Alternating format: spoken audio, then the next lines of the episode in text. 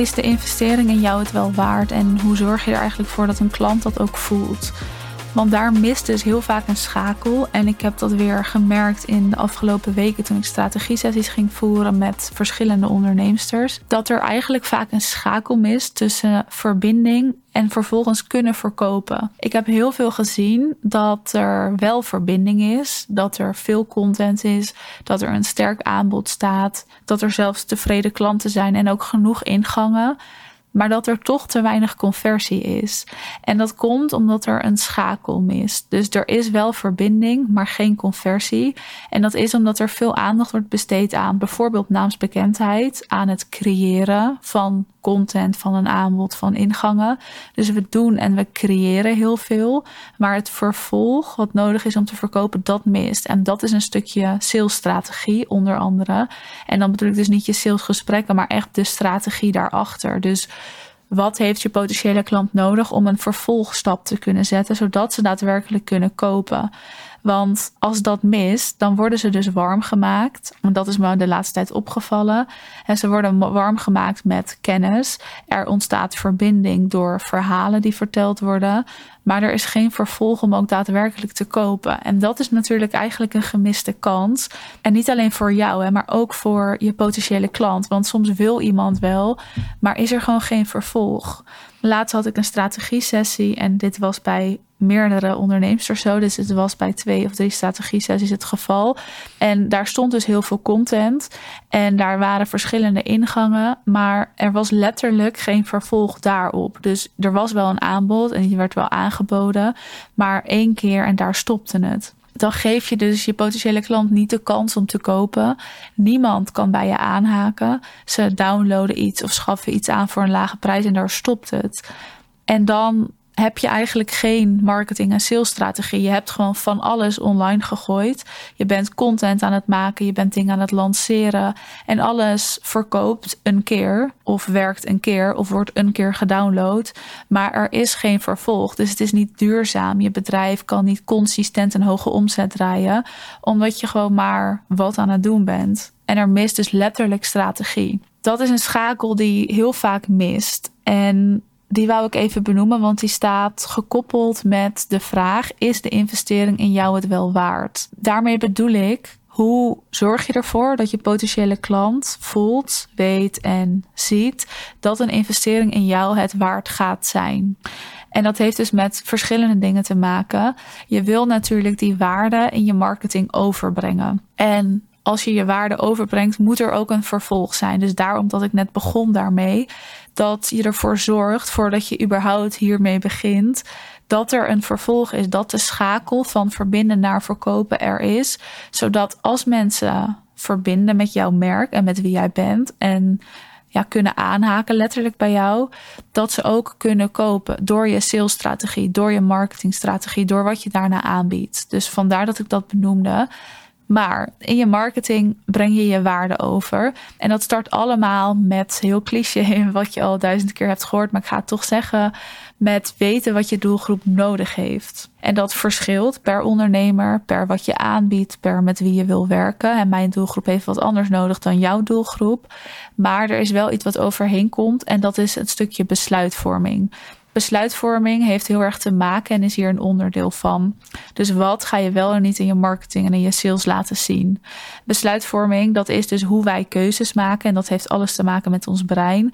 We maken op verschillende manieren keuzes en er zijn eigenlijk vier types. Maar daarin kun je hem ook weer splitsen. Hebt twee types. Die maken keuzes op ratio en twee op gevoel. Dus de een heeft veel meer feiten nodig. Frequently asked questions nodig. Heel concreet nodig. Wat gaan we doen? Wat levert het me op?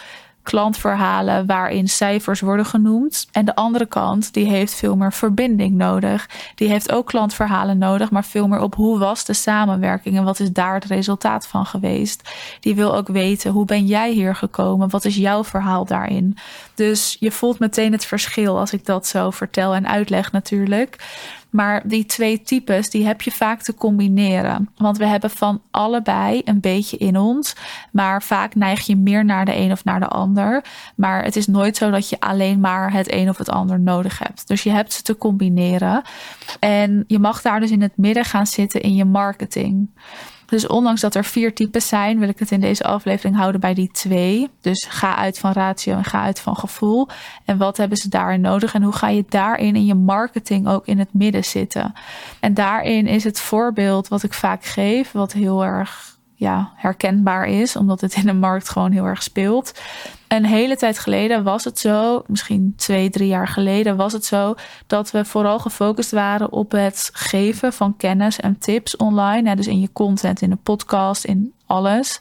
En dat we daar ook naar zochten. Dus we zochten heel veel kennis. En dat wouden we allemaal in ons opnemen als een soort spons.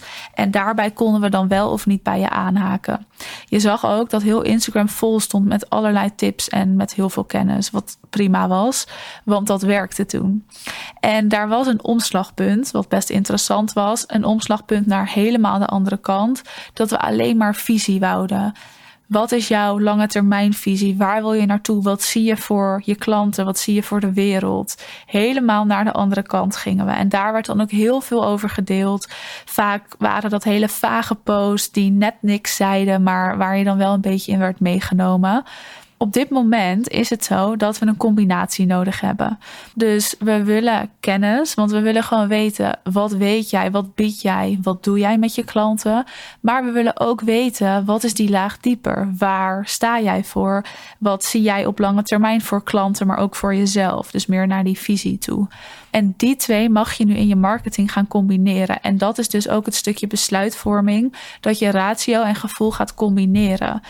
En dat kan je in één stuk content al doen. Dus een voorbeeld, als ik een podcast opneem met een klant, dan zorg ik dat daar cijfers in naar voren komen. En waar stond je voordat we gingen samenwerken? Wat is daarin veranderd? Wat is je omzet nu? Wat is het percentage wat je bent gegroeid? Of hoeveel klanten kan je nu per week binnenhalen? Maar ik zorg ook dat daarin naar voren komt. Hoe vond je de samenwerking? Hoe ben je als persoon gegroeid? Hoe is jouw kijk op je onderneming gegroeid? Wat heeft het met je zelfvertrouwen gedaan? Hoe sta jij daar als mens nu? En dan vraag ik dus heel bewust vragen die over allebei die thema's gaan, zodat die aflevering compleet is. Maar dit doe ik natuurlijk niet alleen in een aflevering met een klant. Maar dit kan je ook doen als je zelf een podcast opneemt. Dit kan je ook doen bij het schrijven van je sales page. Dit kan je ook doen bij het schrijven van een stuk content op Instagram. Dat je ervoor zorgt dat er een stukje visie en gevoel in komt maar dat je ook kennis en cijfers deelt. En als je ervoor gaat zorgen dat je dat in je content overal altijd gaat combineren, dan kunnen mensen veel makkelijker bij je aanhaken. En naast dat is het ook zo dat je dan dus een grotere groep bereikt de mensen die meer naar ratio neigen, die neem je dan mee. En de mensen die meer naar gevoel neigen, neem je dan mee. En misschien klinkt het heel erg logisch voor je, maar ik weet zeker dat je dit nog niet goed genoeg doet. Dus ga hier de aankomende tijd maar eens op letten en zorg dat je dus in je marketing die waarde gaat geven.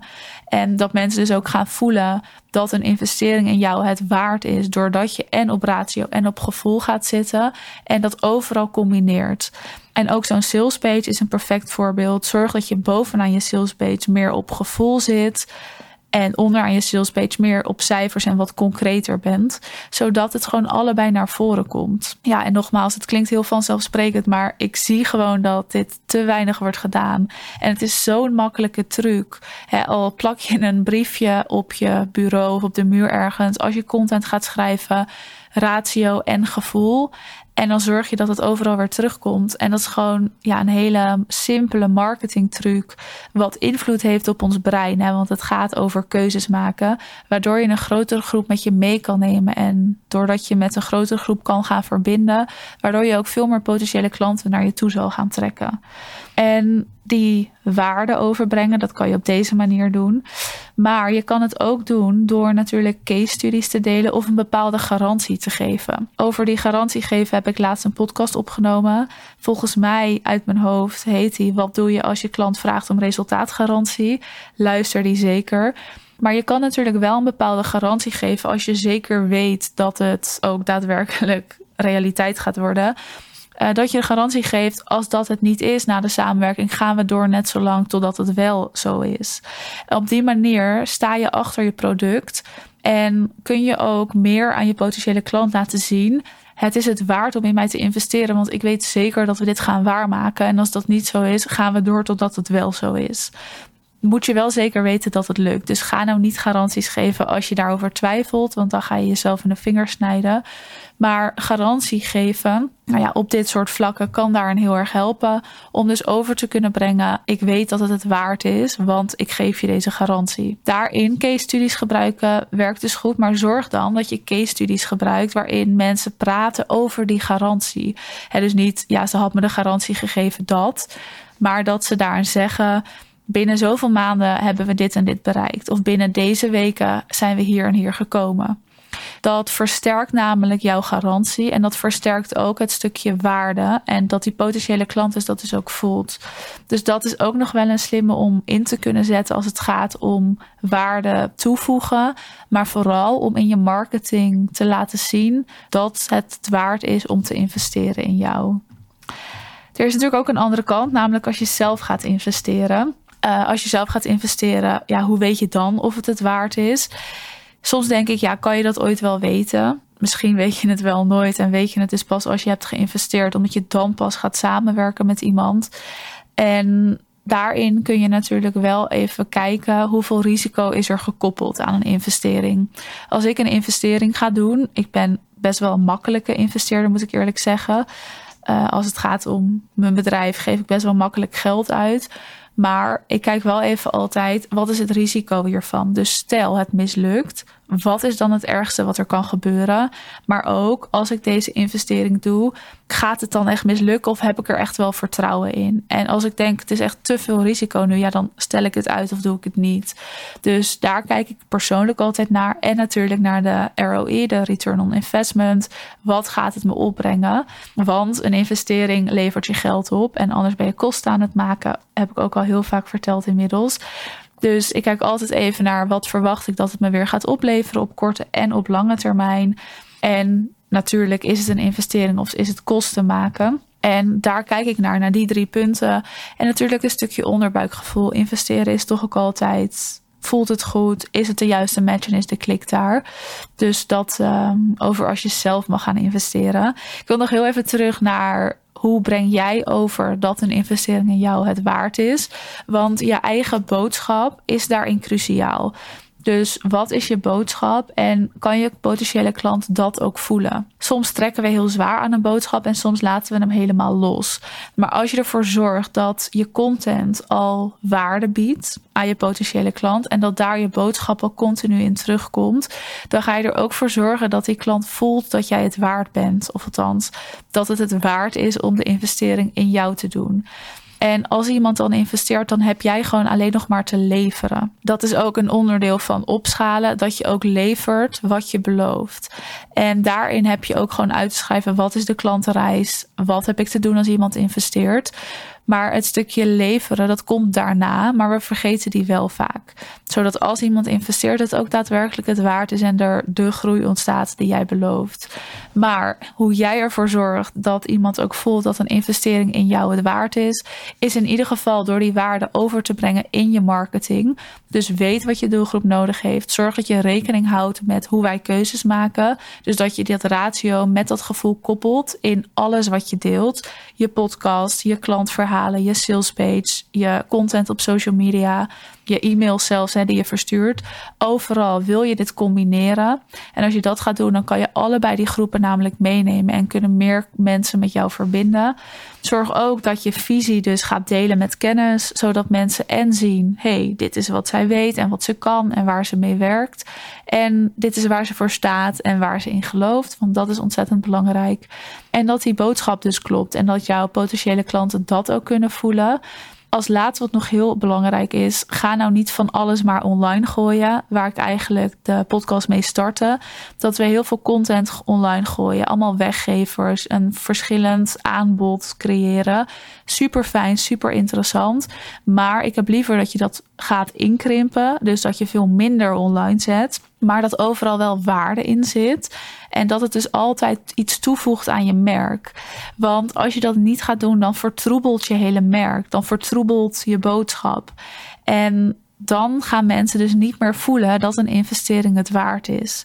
Dus dat is nog als laatste wat ik eraan wil toevoegen. Zorg ook dat je daar rekening mee gaat houden. Heb je hier vragen over, dan uh, ja, weet je me te vinden. Stuur gerust op LinkedIn of op Instagram een berichtje. Mailen mag ook, maar social media is makkelijker. Bedankt voor het luisteren en uh, ik wens je nog een hele fijne dag.